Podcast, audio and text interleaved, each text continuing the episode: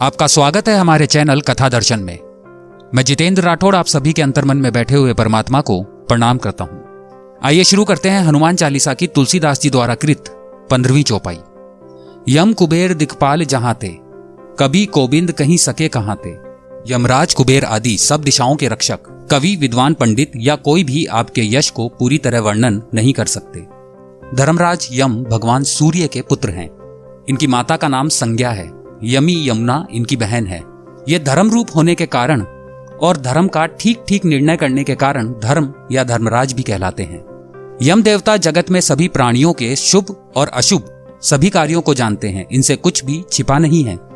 ये प्राणियों के भूत भविष्य प्रत्यक्ष, अप्रत्यक्ष में किए गए सभी शुभ अशुभ कर्मों के प्रत्यक्ष साक्षी हैं। ये परिपूर्ण ज्ञानी है। नियामक होने के कारण इनका नाम यम है। महाराज यम दक्षिण दिशा के स्वामी हैं, दसो दिक्पाल में इनकी गणना है। तुलसीदास जी लिखते हैं कि स्वयं धर्मात्मा यमराज कुबेर, सभी दिक्पाल पंडित कवि, ये सभी हनुमान जी के गुणों का तथा निर्मल यश का वर्णन करते हैं। इन सभी को हनुमत चरित्र, सुंदर, आकर्षक, दिव्य एवं भव्य लगा।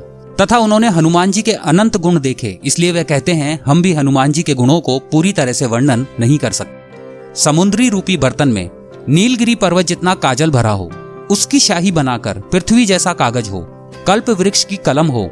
इस कलम को पकड़कर यदि सरस्वती जी स्वयं निरंतर लिखने बैठे तो हे ईश्वर, आपके गुणों का अंत नहीं होगा। इतनी आपकी महानता है।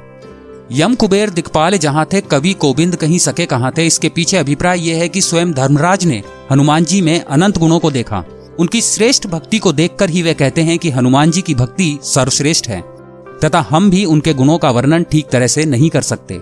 हमको यदि हनुमान जी की उपासना करनी है तो हमको हमारे जीवन में उनके अनंत गुणों में से एक आधा गुण तो जीवन में लाने का प्रयत्न करना चाहिए। हनुमान जी की तरह ज्ञान, भक्ति और कर्म को जीवन में साधना होगा तो ही हम उनकी तरह प्रभु प्रिय बन सकेंगे तथा सच्चे अर्थ में हम हनुमान जी के उपासक हैं ऐसा कहा जाएगा। हम अक्सर सुनते हैं कि श्री राम ने रावण का वध उसकी नाभि में तीर मारकर किया था, लेकिन देखा जाए तो हमने कई बार पढ़ा होगा कि युद्ध के दौरान एक नैतिक नियम होता है।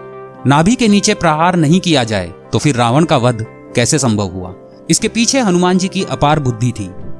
श्री राम और रावण के बीच भयंकर युद्ध हो रहा था। श्री राम रावण का सर काटते, लेकिन उसका दूसरा सिर प्रकट हो जाता। तब हनुमान जी ने परेशान होकर विभीषण से पूछा कि रावण की मृत्यु क्यों नहीं हो रही? यह सुनकर विभीषण जी ने जवाब दिया, क्योंकि जिस तीर से रावण की मृत्यु हो सकती है, वह तीर श्री राम के तर्कस में है ही नहीं। हनुमान जी बोले तो विभीषण जी, वह तीर कहाँ है? विभीषण ने बताया, ब्रह्मा जी ने रावण को किसी भी देवता से ना मारे जाने का वरदान दिया था, लेकिन किसी मनुष्य द्वारा मारे जाने की कल्पना रावण के दिमाग में पहले से थी। इसलिए उसने यमलोक पर आक्रमण किया और यमराज को बंदी बना लिया और मृत्यु तीर उनसे छीन लिए।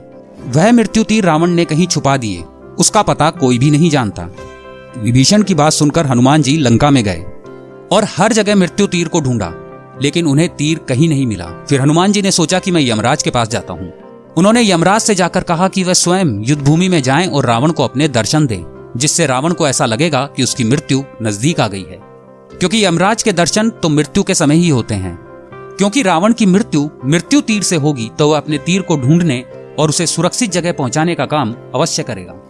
फिर ऐसा ही हुआ, यमराज को युद्ध भूमि में अपने सामने देखकर रावण घबरा गया। उसे अपने मृत्यु तीर का ख्याल आया और आसुरी माया से उसने अपने दो शरीर बनाए। एक शरीर से वह श्री राम से युद्ध भूमि में युद्ध कर रहा था, तथा दूसरे शरीर के साथ उसने लंका में प्रवेश किया। लेकिन हनुमान जी की दृष्टि से उसका वह मायावी शरीर न बच सका। हनुमान जी ने देखा कि रावण लंका में स्थित एक मायावी गुफा में प्रविष्ट हुआ, और वहाँ जाकर उसने अपने मृत्यु तीर को देखा। उसे सुरक्षित देखकर खुशी खुशी युद्ध भूमि की ओर चला गया। हनुमान जी अभी वहीं खड़े थे कि वहाँ यमराज ने प्रवेश किया। यमराज ने हनुमान जी को वह मृत्यु तीर चुराने के लिए कहा, जो बिल्कुल न्यायोचित था। यमराज जी ने कहा कि वह तीर मुझसे बलपूर्वक छीना गया है। पृथ्वी पर संतुलन बनाने के लिए आपको इस तीर को श्रीराम को दे आना चाहिए। यह तीर आपको श्रीराम के तर्कस में चुपके से रखना है। यमराज ने यह भी बताया कि इस मृत्यु तीर के द्वारा रावण की नाभि में रखा हुआ अमृत सूखेगा। अब श्री राम कभी भी रावण की नाभि पर प्रहार नहीं करेंगे, इसलिए आपको उस तीर की दिशा भी बदलनी पड़ेगी। इस प्रकार जब युद्ध में श्रीराम ने अपने तर्कस से वह मृत्यु तीर छोड़ा तो हनुमान जी ने बिना तीर को छुए उसकी दिशा बदल दी, जिससे रावण की नाभि में रखा हुआ अमृत सूख गया और उसकी मृत्यु हो गई। इसलिए तुलसीदास जी लिखते हैं कि हनुमान जी के चरित्र को देखकर यम, कुबेर दिक्पाल विद्वान कोई भी इनके गुणों का पूरी तरह से वर्णन नहीं कर सकता। ऐसी योग्यता हनुमान जी ने स्वयं अपने कर्तव्यों से निर्माण की है। हे प्रभु, हमको यह तो पता चल गया है कि हम पशु हैं, पर आप पशुपति हैं।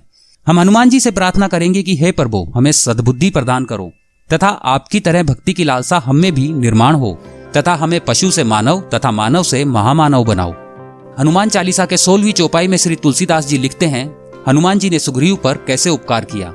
आगे के क्रमांक में उसका वर्णन है। कमेंट बॉक्स में जय श्री राम लिखकर हमारा उत्साह बढ़ाइए।